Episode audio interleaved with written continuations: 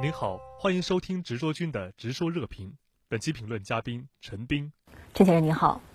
香港两位妇女代表伍淑清、何超琼出席联合国人权理事会议，呼吁为了香港有些事现在必须做。您如何评价他们的言行呢？爱香港呢，就是要拿出爱的姿态、爱的行动。香港的这两位妇女代表呢，就是在做真爱香港的事儿。他们呢，一方面是向世界通报香港乱局的真相。从暴力分子围堵机场、破坏公共设施，讲到暴力混乱是怎样影响这个香港呃全球形象的，进而呢阐明一小撮极端示威者呀，并不能够代表七百五十万香港人。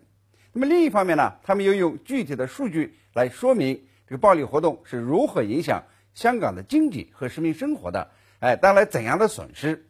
香港民众呢被一百三十起抗议活动所折磨。那么，其中一百一十多起呢，以无由来的暴力和非法行为收场，最终呢，导致数百家小型企业倒闭，许多的工人失业，消费呢萎缩了大概百分之七十，股市损失六千二百二十亿美元，那么赴港旅客呢减少了百分之五十，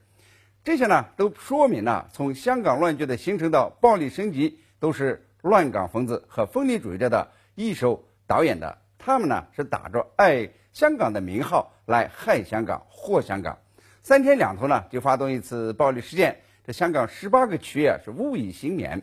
那么这两位女士的出场呢，是对暴徒的当头一棒，也是对香港乱局是非曲直的澄清。那么将有助于国际社会呢更全面的看待香港事态，也有助于呢鼓励更多有良知、有正义感的香港市民呢站出来，对暴力分子和破坏行为说不。从而呢，尽快的止暴制乱，这个恢复秩序，让香港呢回归这个正常。那么何超群呢，在联合国人权理事会上的发言呢，是特别的感人。他说呀，数量惊人的年轻孩子离开家，变成前方全副武装的暴徒打手，被煽动起来从事犯罪活动。